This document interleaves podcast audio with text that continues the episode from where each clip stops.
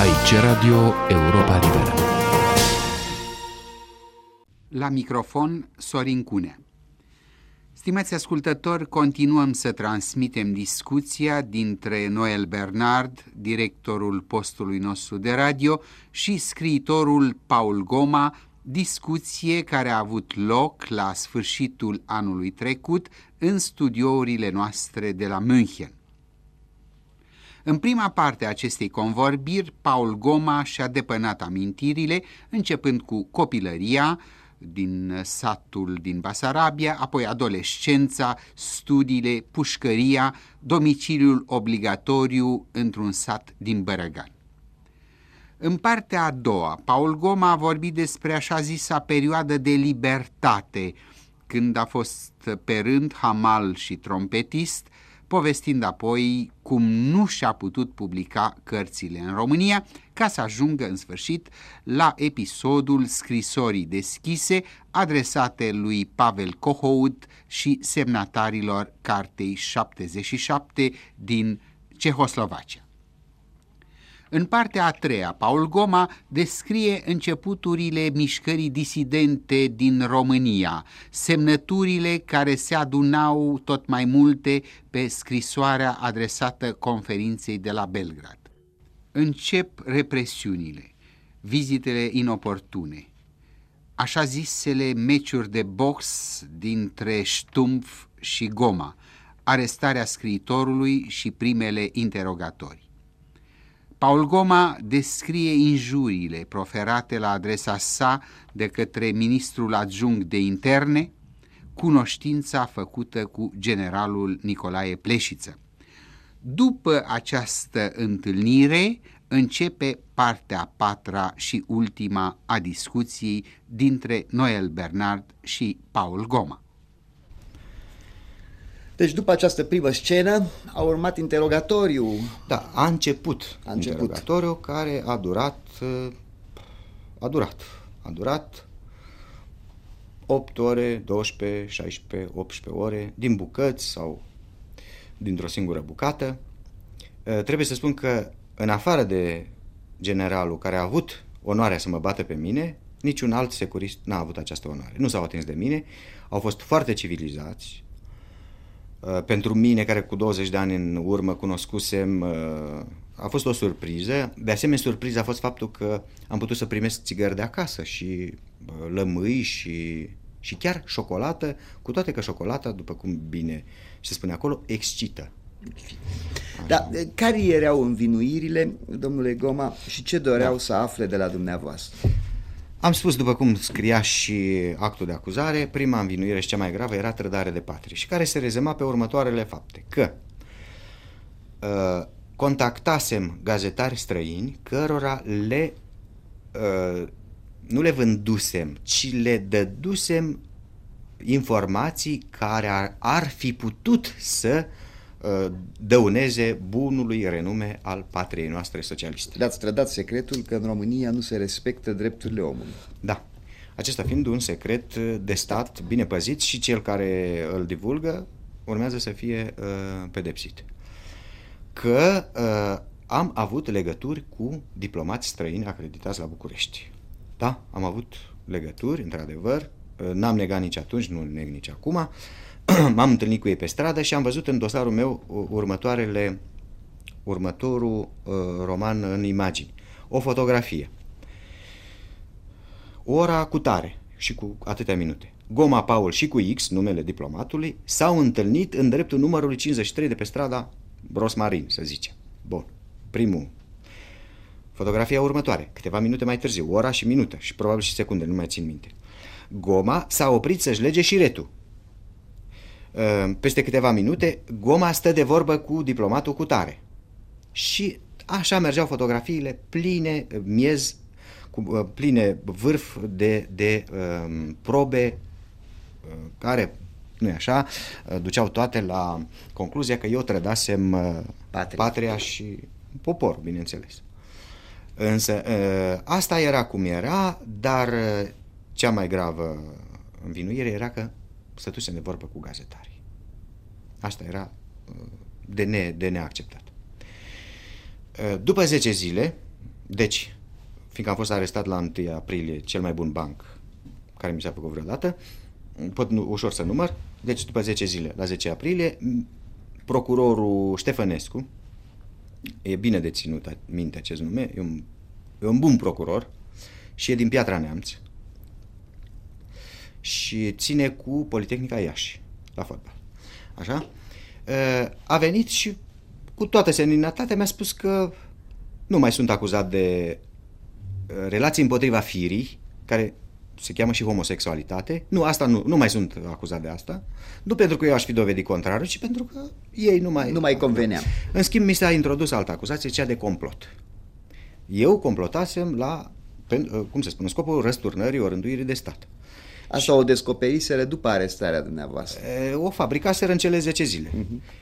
Bun, și complotul era foarte bine pus la punct și cu niște complotiști foarte înrăiți și dușmănoși. În dosarul meu figurează ca complici Heinrich Böll, căruia eu îi trimisesem o scrisoare, Pierre Emanuel, căruia de asemenea îi trimisesem o scrisoare, uh, Eugen Ionescu, uh, Mircea Iliade, Emil Cioran și Bedivan. da, o combinație interesantă. Da.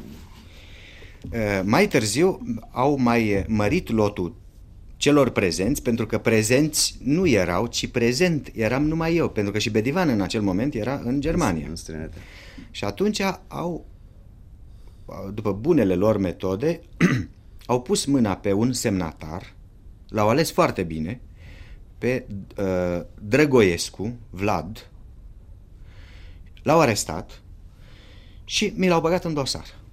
Ca membru al complotului. Membru al complotului și care, bineînțeles, avea și el arme, tancuri și era și el în legătură cu, cine știe, cu toate serviciile de spionaj din întreaga lume. Eu mi-aminteam de Drăgoescu Vlad că era un semnatar, venise să semneze.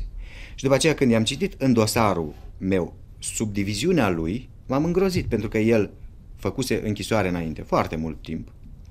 Deci, era un recidivist.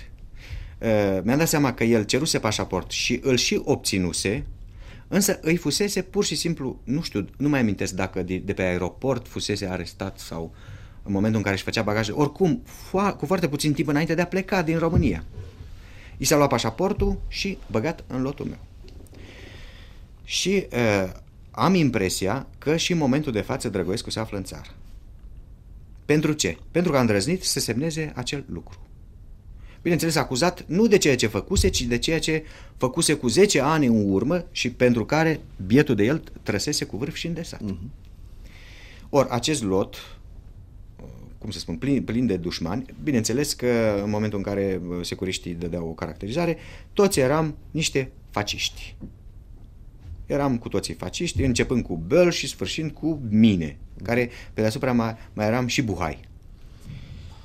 Și deci s-a mers la două articole foarte grele, la care flutura moartea. Adică procurorul Ștefănescu, un, un, un domn foarte drăguț și foarte cinstit, îmi spunea, asta merge la moarte. Uh, eventual, dacă dau dovadă de bunăvoință în timpul anchetei, aș putea să o scot cu muncă silnică pe viață. Dar mai, ar fi mai bine moartea, că te salvează de tot. Da, e mai scurt și mai e mai scurt și mai cuprinzător.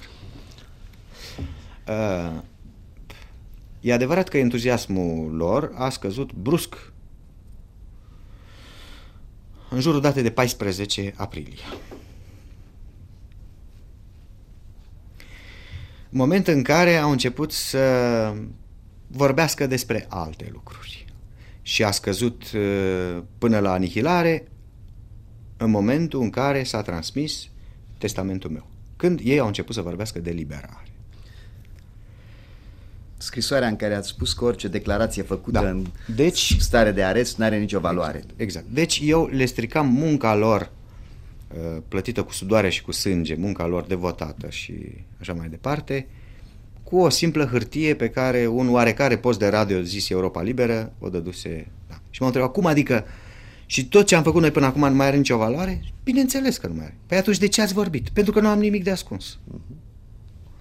Și s-a vorbit de liberare Și, Și a reapărut generalul Pleșiță. da, a reapărut ca să mă pregătească. Păi, eu trebuia să fiu repregătit pentru ca să nu sufăr un șoc. Și a reapărut acum cu totul alt personaj, alt, alt comportament, nici vorbă de insultă sau de reproș, nu. Totul a fost foarte civilizat, mi-a oferit ceai, cafea. E adevărat că nu puteam să, să primesc această ofertă pentru că eram foarte bolnav și inima nu-mi dădea voie să folosesc. uh, Nu pentru că era al lor, ci pentru că era ceai și cafea. Și în ziua de 6 mai am fost liberat și mi s-a spus că mi se dă drumul prin desistare de dosar. Uh-huh. Eu nu mai auzisem această expresie și am cerut lămuriri. Și mi s-a spus așa, că președintele țării are voie sau are dreptul să oprească o acțiune judiciară în curs. Și că, având acest drept, l-a și folosit. Și a făcut, a făcut, uh, mie nu sună bine românește, dar eu repet ceea ce am auzit. Desistare de dosar. Uh, Deci eu am ieșit cu dosarul desistat. Da. Dar în momentul, sar puțin peste timp, în momentul în care m-am hotărât să cer pașaport de turist și nu de emigrant, cum mi se sugerase, la liberare, Vi s-a sugerat să plecați definitiv. da, a spus, chiar generalul Pleșiț a spus, bine, acum te liberezi, dar îți dau un sfat. Ce ar fi dacă ai emigra? Domnule, în două, trei zile pleci, scăpăm și noi, scap și din ta, totul se rezolvă. Mm-hmm. Și am spus că nu, nu, nu vreau să emigrez, că dacă ar trebui să emigreze cineva, să emigreze Ceaușescu. Și că eu rămân aici, cu speranța că odată și odată mi se va da dreptate și, bineînțeles, neașteptând să își fac uh, mea culpa în fața mea, dar voi fi satisfăcut aflând că ceea ce spusesem eu cândva uh, acum nu mai este o uh, rău văzut, ci din contră.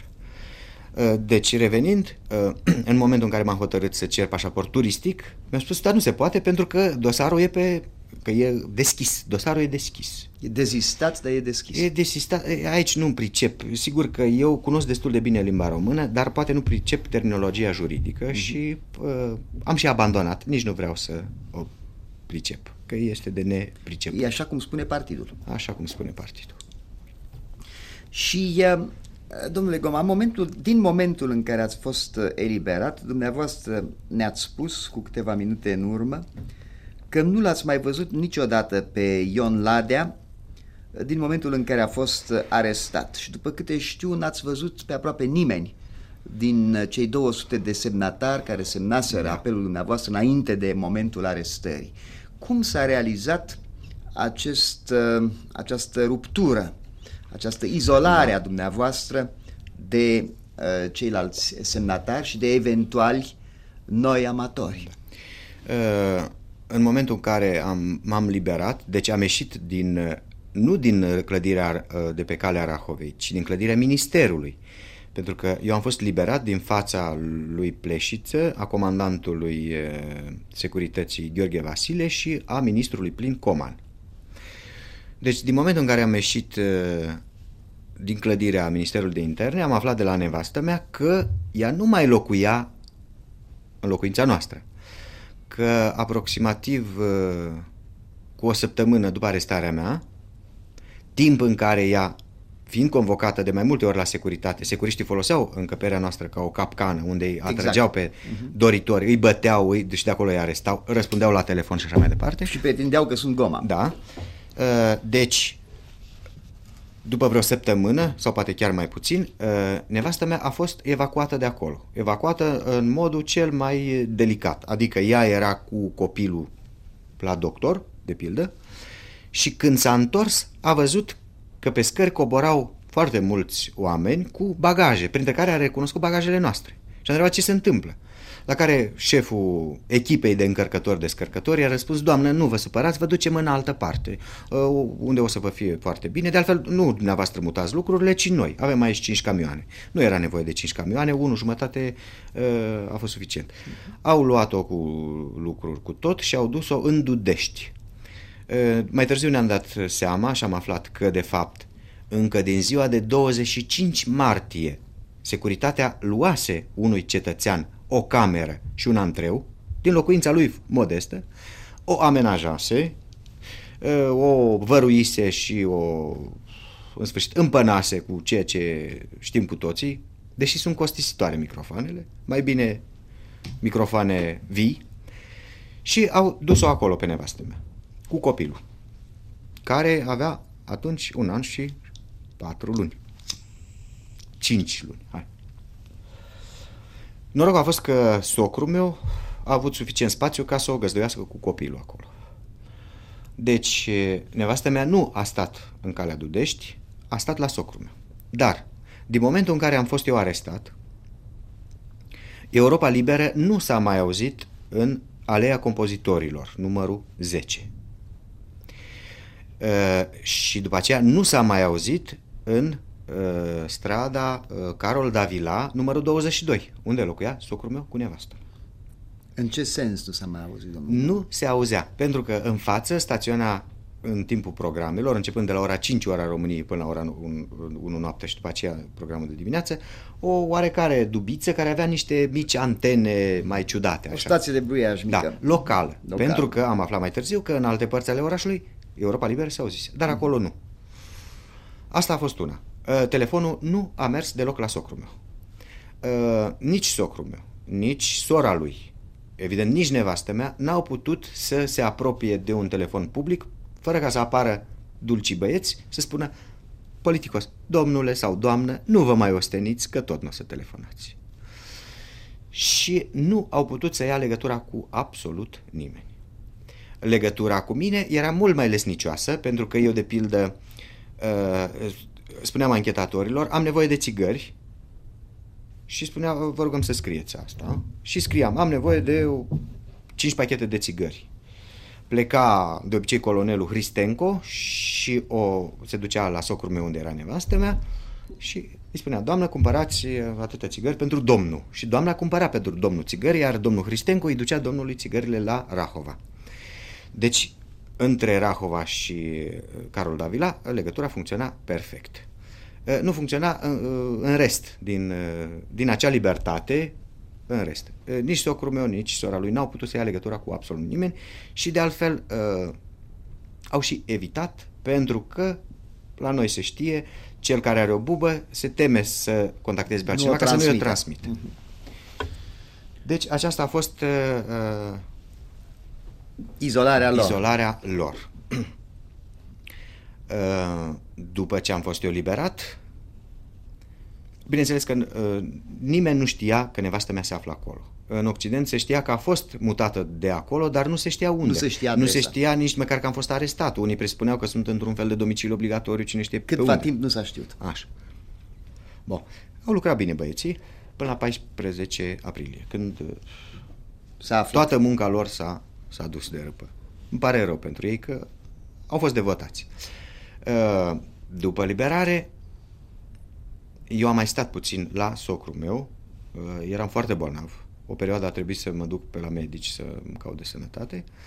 Am vrut și în momentul în care am vrut să mă mut cu nevastă mea, totuși, acolo în adresa aceea din Dudești, în acea cămăruță, am fost numai decât convocat la domnul ministru Pleșiță, care pe un ton foarte prietenos, pentru că el îmi cerea prietenie de data asta, mi-a spus că este, este anormal ca eu, scriitorul Goma, cu un copil, să stau într-o singură cameră și tocmai în Dudești. De ce să nu stau în trei camere? Eu am fost nedumerit, nu, nu realizam. Ce să-ți dăm uh, un apartament? A, bun, dacă e vorba să-mi dați un apartament, dați-mi apartamentul în care am locuit. A, nu, în niciun caz. E, cu apartamentul ăla, dacă am putea, l-am rade de pe fața pământului. Era de blocul. ochiat. Da. Bun. Și că o să-mi dea un apartament de trei camere. Noi avusesem două camere. E adevărat că atunci când se născuse copilul, noi făceam niște uh, planuri, utopie curată. Pentru că am fi avut nevoie de cel, cel puțin 20.000 de lei ca să dăm filodormă și să trecem de la două la trei camere. Și iată că numai cu 5 săptămâni de închisoare obținusem camera mult visată. Tot în drumul taberei, însă ceva mai departe, la limita cartierului, la capătul trolebuzului 84 și al lui 93, pe lunga Siretului. Într-un bloc nou, un apartament de trei camere, civilizat. Pentru România era foarte civilizat. E adevărat, fără telefon, dar omul poate trăi și fără telefon. Eu întâi am început să fac nazuri. Mă gândeam în primul rând la chirie, pentru că eu nu aveam slujbă. De 5 ani de zile eu plăteam chirie ca liber profesionist. Or, nu știu dacă știți, la noi cei care au venituri plătesc o anumită o chirie. În momentul în care își pierd slujba, plătesc de cel puțin dublu. Da. Așa. Și mă gândeam că nu o să avem de unde. Noi în continuare eram în spinarea socrului meu. Ei, nu, nu, nu, nu, că o să am și slujbă. Iată că 5 săptămâni de pușcărie mi-au dat o cameră în plus și slujbă. Ce fel de slujbă? Și mi-au dat o slujbă foarte bună la Biblioteca Centrală. E adevărat, modest plătită, 1400 de lei pe lună, dar era ceva, erau niște bani, totuși. Cu ce activitate, domnule Gomă? Eu am impresia că au creat pentru mine un post la secția de manuscrise. Eu nu aveam pregătirea, nu eram bibliotecar, nu mai lucrasem în bibliotecă, cu atât mai puțin nu eram specialist în manuscrise vechi. Și brusc se știe că există un șomaj intelectual.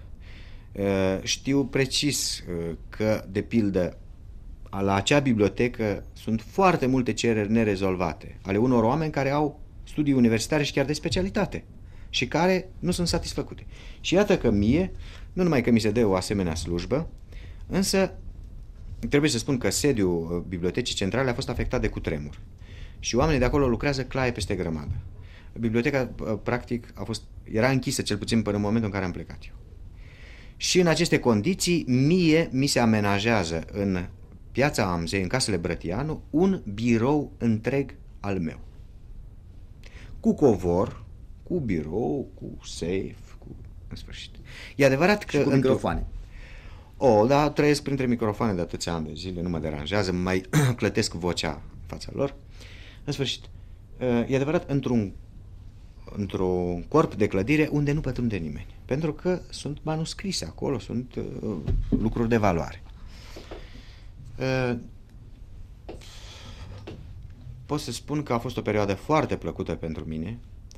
Uh, știu că începând de sus și până jos, adică începând de la conducerea bibliotecii și până la uh, colegii mei cei mai mărunți, toți au fost terorizați de prezența mea acolo. O știu asta. Nu mi-a spus-o nimeni, însă mi-am dat seama de acest lucru. Pentru că, desigur, în fiecare moment, securiștii ar fi putut să întrebe pe colegii mei ce fac, ce gândesc, ce am zis, cum am tușit și când am plecat. Ori e neplăcut. Contactele cu, cu securitatea sunt neplăcute. Și cu toate acestea, oamenii au fost foarte cum se cade. E adevărat că au evitat să intre în contact prea strâns cu mine, și eu am evitat să intru în contact cu ei ca să nu le fac rău. Însă am înțeles că erau niște oameni care erau cum se cade. Din nefericire, eu nu m-am putut bucura de această slujbă. Slujba asta m-ar fi bucurat teribil înainte, când nu aveam ce mânca, însă în acel moment nu mai era pentru mine. Eram foarte bolnav. Ehm, știam că mie mi s-a creat o, o, o situație ehm, privilegiată acolo. Eu vedeam cum lucrau ceilalți. Erau uh, într-un birou de, știu eu, 10 metri pătrați, stăteau patru persoane și aveau de lucru. Că bibliotecarii își desfășoară materialele lor. În ce condiții lucrau ei, iar eu mă lăfăiam într-un birou unde de altfel nu făceam nimic, pentru că nu făceam nimic acolo. Era o sinecură. Da. E adevărat, slabă, 1400, mm-hmm. ar fi putut să-mi dea mai mult pentru mm-hmm. asta. Și deci, revenind, ei mi-au sugerat să cer emigrare. Eu am refuzat și m-am hotărât să plec ca turist în momentul în care s-a desfințat cenzura. Da. Atunci am, am, am solicitat ministrului Pleșiță o convorbire pe care el mi-a acordat-o și am și spus, vreau să plec și nu plec numai pentru șase luni, cer pentru un an, dar poate rămân mai mult, însă ca turist, din cauză că s-a desfințat cenzura. Până acum mai nutream uh, oarecare speranțe că voi publica. Dar acum, că s-a desfințat cenzura, nu mai există nicio speranță pentru mine și nici pentru alții. Bineînțeles că el a încercat să, să, să glumească. Cum adică? Păi, Ba, din contra, acum că s-a desfințat cenzura. Și atunci eu i-am explicat ceea ce știa el și foarte bine. Că până, până în acel moment exista în fața scriitorilor un, uh, hai să zic, nu un dușman, ci un partener de discuții și de cenzura. De Instituția târg. și oamenii ei. Și între care era o permanentă luptă, o permanentă dispută. Desființând acel dușman, uh, s-a întâmplat ca la închisoarea Pitești. Adică nu mai exista deținut și gardian, nu mai era oprimat și oprimator, ci au fost obligați toți oprimații să se întreoprime. Deci, desfințând cenzura și inventând acest nou sistem de Autocenzură. Autocen... Dar nu numai autocenzurare. Autocenzurare e când mă cenzurez eu pe mine însumi. Asta este în firea românului, de mulți ani de zile să cenzurez. Fiecare Dar să, cenzu... să cenzurez Ionescu pe Popescu și așa mai departe. Ori, uh, viața noastră literară e ca o celulă, unde nervii au fost tociți și oamenii au ajuns să se certe pentru fleacuri și se, au provocat, uh, cum să spun, nu numai animozită, ci, ci ură. Sunt unii care se urăsc de moarte și probabil că s-ar omorâ dacă ar avea prilejul. Pe fleacuri. Pe fleacuri. De la mizerie. Totul pornind de la mizerie. Ori, uh, scriitori ar fi preferat să se lase în continuare, că acum ei regretă rău acela și aici Barbu a spus bine când a spus ce a spus, că va veni timpul să regretăm cenzura. Așa? Ori înainte era acceptabil, adică n-aveai încotro să te lași cenzura de cenzură. Mhm. Asta e legea, asta este piesa, o joci. Dar cum să te lași cenzura de cineva care știi că este supărat pe tine, de pildă pentru că într-un anumit moment tu ai spus despre el nu știu ce și el îți păstrează ranchiune.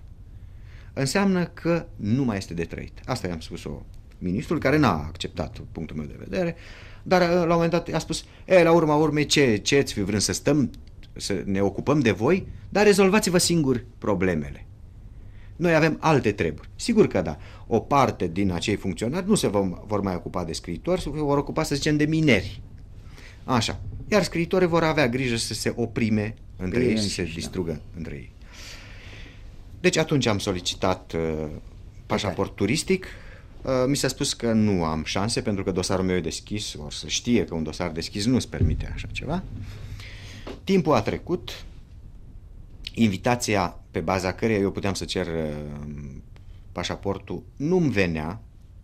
Eu am început să solicit această invitație ministrului, în cele din urmă, ministrul a făcut ca să-mi ajungă fotocopii ale invitației, patru fotocopii ale invitației, dar nu originalul. Care, fusese, care fusese trimisă pe adresa dumneavoastră. Da, de, la, de Pen Clubul francez, care mă invita să petrec un timp în Franța. Dar invitația nu sosise la dumneavoastră, nu, nu, nu, sosise nu, nu. La, cenz, la Ministerul de Interne. Nu știu exact adresa da. la care se oprise, oricum eu primeam copii. Da. Fotocopii, pardon. Uh-huh. Or, o fotocopie nu are valoare de act în momentul în care te prezinți cu ea la notariat, pentru că semnătura este și ea fotocopie. Uh-huh. Eu am insistat, am început să am convorbiri cu Parisul, cu prietenii mei. Ei au uh, inițiat câteva acțiuni în favoarea asta. Pen Club a fost alertat că invitația mea nu a fost trimisă, a mai trimis încă vreo câteva, nu au ajuns nici ele.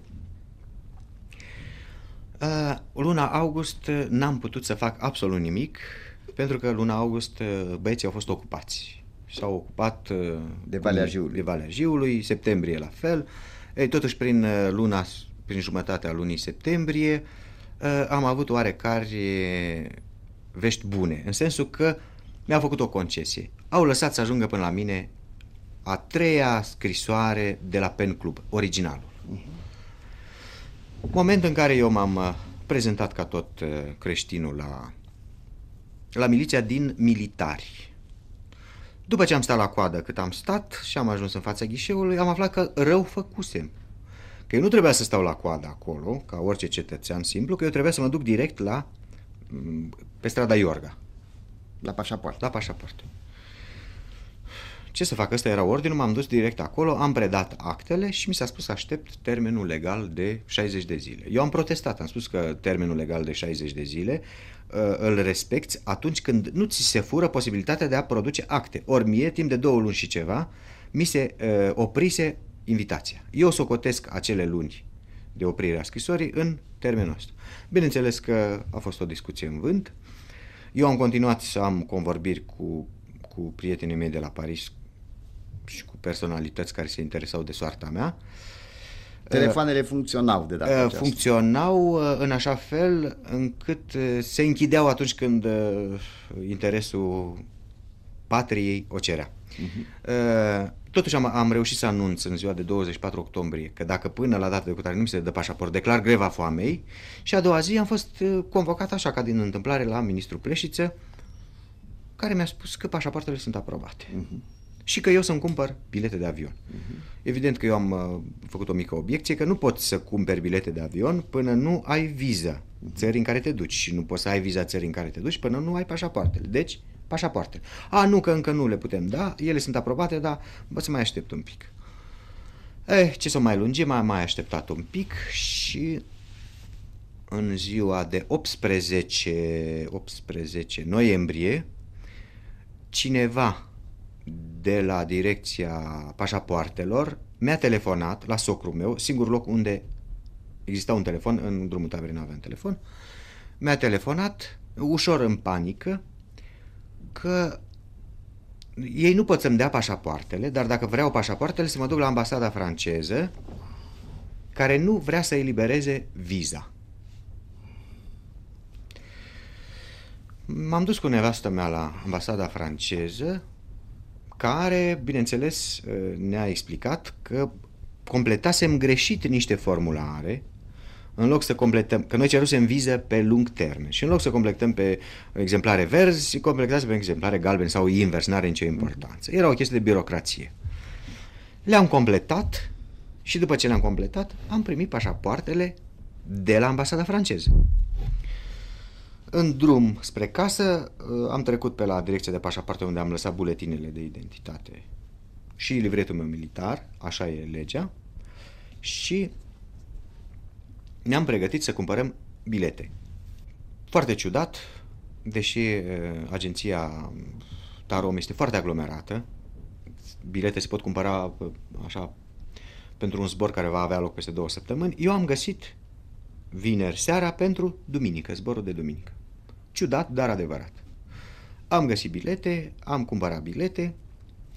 Bagajul nu a fost o problemă pentru că bagajul nostru era destul de modest. L-am făcut și am ajuns în ziua de sâmbătă. Duminică, la ora 9, urma să plecăm. Sâmbătă, la ora 7, a venit un mesager și m-a convocat la ministrul Pleșiță. Devenit Sâmbătă. între timp prieten. Devenit între timp prieten care îmi spunea Paulică și hai să discutăm despre alte treburi și așa mai departe. Și uh, mi-am dat seama că e de rău augur această convocare.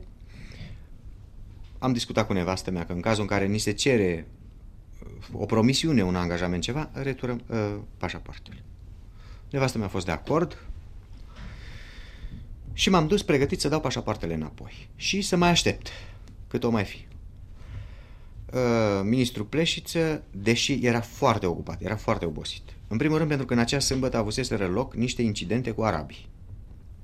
În fața ambasadei Egiptului au fost loc niște tulburări. Era perioada vizitei lui Sadat în da, Israel. Pregătirea. Pregătirea. Pregătirea, care avea să fie duminică. Se pare, se pare, am auzit că ar fi umblat studenți arabi cu pancarte pe care scria jos Ceaușescu. Deci asta se întâmplase sâmbătă. Iar duminică mai avea o treabă foarte importantă, erau alegerile. Când toată poliția trebuia să fie mobilizată și bine repartizată. Cu toate acestea a avut timp să stea de vorbă cu mine, foarte amical. Asta de vorbă foarte amical. Iată, acum te duci, vezi cum te porți, fii atent, că să știi că nu e o glumă, că dacă cumva nu-ți ții gura, mâna Revoluției este foarte lungă și te poate ajunge oriunde, nu-i așa?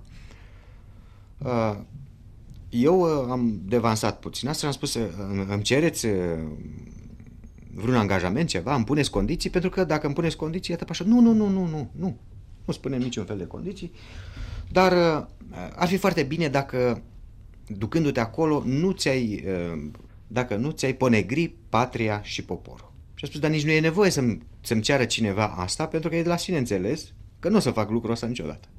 La care i-a adăugat. Și nici regimul. E, aici am spus, nu pot să spun nimic, pentru că regimul este ceva conjunctural, care trece, azi este, mâine nu este, uh, poporul și patria sunt uh, aproape veșnice, uh, nu pot să-mi iau un asemenea angajament. E, nu, ar fi bine dacă n-ai face acest lucru, pentru că știi, mâna Revoluției este, este foarte lungă. Și să știi, de altfel, ca să-ți dovedim că este adevărat, o să-ți dăm un semn. Când se ajunge la Paris, o să ai un semn.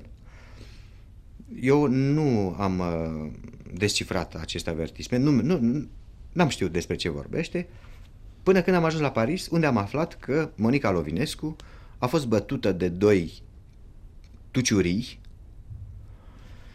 cu un puternic accent dâmbovițean. A fost bătută și nu a fost bătută ca să fie bătută și speriată. Ei aveau intenția să o omoare. Uh, este clar, uh, expertiza medicală a dovedit că loviturile acelea pe care le primise nu erau numai de intimidare. Uh, norocul a fost că niște vecini tocmai treceau pe acolo și opinia publică indignată din Franța, cu accent românesc, a luat-o la sănătoasă. Și probabil nu s-a oprit până la București, unde a spus să trăiți, ne-am îndeplinit misiunea. Domnule Goma, înainte de a termina această foarte lungă conversație, două, trei întrebări. Prima cu un caracter foarte personal. De mai multe ori în cursul povestirii dumneavoastră apare în mod inevitabil numele soției dumneavoastră. Dumneavoastră ați trecut printr-o perioadă extraordinar de grea, atât fizic cât și nervos. Cum a rezistat soția dumneavoastră în această perioadă de multe, multe luni de zile, chiar ani de zile? Asta mă întreb și eu, cum de a rezistat. V-a susținut până în ultimul moment. Da. M-a susținut până pe aeroportul Orly, când, după ce am trecut de vamă, a spus Ei, de acum încolo, eu nu mai pot să mai fac ceea ce am făcut. Uh-huh. Am obosit, am un copil. Tu faci ce vrei. A doua întrebare. Dacă e un lucru care nu ni se oferă niciunuia dintre noi, niciodată, din păcate uneori. Dar dacă ați avea posibilitatea să retrăiți anul acesta, 1977, ce ați face altfel decât ați făcut? Oh, de vedeți, eu nu sunt... Uh, n-am structură de om politic uh, și nici nu vreau să am și de aceea nu m-am gândit cum aș fi făcut altfel ceea ce am făcut. Uh, de aceea o să spun prostește că aș fi făcut exact ce am făcut. Dumneavoastră, fără nicio îndoială, ați contribuit în mod foarte important la o conștientizare a drepturilor omului în România. Oamenii au devenit mai conștienți decât erau înainte de existența acestor drepturi și poate chiar de posibilitatea de a le apăra. S-a văzut că un om care a vrut să le apere a putut să o facă și că deși a suferit, n-a plătit nici cu capul, nici cu mâna, nici cu piciorul. Credeți, pentru dumneavoastră astăzi, acest capitol din viață s-a încheiat? Ați uh, plantat semința în România și acum uh, urmați să trăiți o altă viață, să vă, să vă dedicați uh, scrisului? Sau credeți că uh, rolul dumneavoastră, care va rămâne fără nicio îndoială în istoria României uh, în acestor ani, s-a încheiat cu aceasta? Nu, nu s-a încheiat, chiar dacă nevastă mea a spus că ea nu mă mai poate ajuta. Dar cred că din momentul de față nici nu mai e atât de mare nevoie de ajutorul ei aici. Eu am o datorie morală față de toți cei care, pe care nu i-am chemat, nu i-am tras de mână, nu i-am uh, forțat să vină să semneze, ci au venit de bunăvoie și chiar uh, în urma încercărilor mele de descurajare. Pe unii am încercat să-i descurajez, nu în sensul uh, abrupt, ci arătându-le din propria experiență ce urmări poate să aibă o asemenea atitudine. Cu toate acestea, eu mă simt legat de ei și dator lor și nu numai celor care au semnat și au suferit, ci și celor care s-au gândit să semneze. Sau celor care încă nu s-au gândit să semneze, dar care cu toții uh, suferă din cauza acestor, uh, acestei situații uh, în care uh, drepturile omului sunt călcate în picioare. Desigur că eu acum aici nu o să mai pot aduna semnături. Desigur că odată aflat în Occident, um, hai să zic, forța sau semnificația atitudinii mele nu are scade, aceeași valoare. nu mai are aceeași valoare. Eu sunt încă în momentul de față cetățean român, dar mă aflu în Occident. Desigur că uh, s-au schimbat niște lucruri, dar nu esențial. Pentru că, de pildă, în ultima perioadă în București, de, de după liberarea mea, eu eram în continuare un deținut. Și din punctul meu de vedere, ca scriitor, pentru că eu nu puteam să scriu, fiindcă mi s-a atras atenția că tot ce voi scrie de acum încolo va ajunge tot în seifurile securității. Asta era una. Ca și celelalte manuscrise care ajunseseră deja în, imediat după arestarea mea. După aceea, nu le puteam fi de niciun folos celorlalți, pentru că eram absolut izolat odată, izolat de ei, deci ei nu mă, nu mă puteau contacta, iar eu nu puteam să contactez uh, presa occidentală. Presa care ne-a ajutat atâta și în care sper în continuare să ne ajute. Ori, aflându-mă aici, am la dispoziție, poate e mult spus, uh, am ajutorul presei. Aveți acces la ea în orice Sau, caz. mai exact spus, am acces la presă. Presa vorbită și scrisă. Și pot să fac cunoscute toate plângerile și toate durerile venite de acolo. E adevărat că de acolo până aici calea este destul de întortocheată și lungă. Însă s-a dovedit că se poate. Eu aici voi putea nu numai să amplific uh, uh revolta lor, ci eventual să fac ceva mai mult, adică să atrag atenția în continuare uh, celor de aici, nu numai prese, presa este o, o purtătoare, este un, un uh, mobil, ci de pildă m-am gândit uh, să iau legătură cu sindicatele. Nu cu partide politice, nu cu personalități politice, să zicem că pe mine nu mă interesează oamenii politici, dar gândesc că sindicatele vor avea o mai mare eficacitate. Pentru că sunt compuse tot din muncitori și la noi muncitorii au fost majoritari printre semnatari. Sunt compuse din muncitori și la noi muncitorii au, s-au, uh, s-au revoltat în mod organizat primii. Cerând ce? Nu răsturnarea guvernului, ci drepturi care de altfel sunt scrise și prevăzute și de altfel trâmbițate pe toate drumurile. Uh, cam asta aș putea face și uh, sunt decis să o fac în continuare. Domnule Goma, o ultimă întrebare. Printre semnatarii apelului dumneavoastră care au mai rămas în România, există cineva care este primejduit? Da, sunt mai mulți. Sunt mai mulți și în primul rând uh, vreau să amintesc numele lui Drăgoescu. Repet, eu aici sunt uh, la adăpost, să zicem, într-o oarecare măsură, deși pentru că mâna Revoluției este foarte lungă. Însă acest om a fost abuziv băgat în dosarul meu. Acest om nu a avut niciun fel de inițiativă, de organizare, de racolare, de propagandă. El a fost unul dintre semnatori, semnatari. Singura lui vină a fost că era un vechi deținut politic. Acest om și-a pierdut pașaportul, în momentul de față nici nu știu dacă este în libertate sau nu și aș vrea să aflu dacă cineva știe ceva despre el să, să dea de știre ce se întâmplă cu acest om. De asemenea, încă un om, de altfel singurul dintre semnatari pe care eu l-am întâlnit după liberare, este Georg Schuster. A semnat împreună cu soția lui Domnica Schuster. Acest om a trimis mai târziu o scrisoare Europei Libere pe care eu am ascultat-o în România, în care spunea că a fost atras în capcană la mine în casă și a fost bătut de securitate. Mai târziu a fost, i s-a luat permisul de circulație, ori meseria lui este de șofer, deci i s-a luat pâinea. Acest om vrea să emigreze.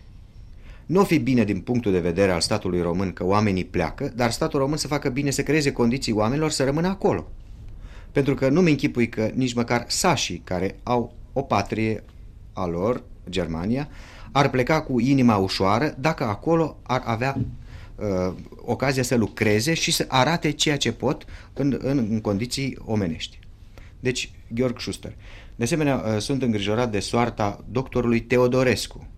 Știu că doctorul Teodorescu fusese arestat chiar uh, imediat după, arest, după ce am fost eu arestat. Am aflat. lucrul acesta. Nu știu ce se întâmplă cu el. Uh, sunt mai mulți, nu am lista acum în față. Uh, mă mai gândesc la familia Nuță din Ploiești, uh, ceasornicarul Nuță.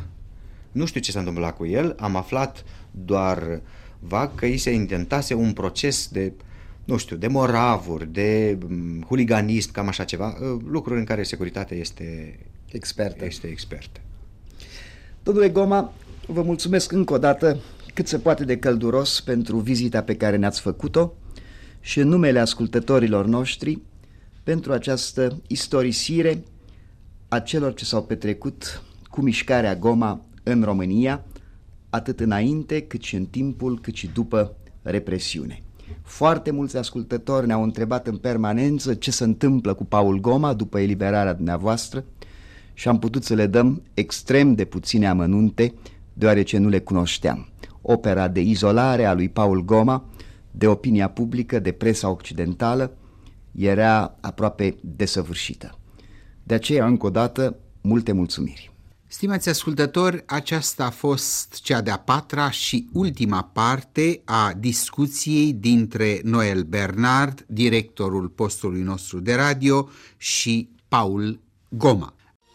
Aici Radio Europa Liberă.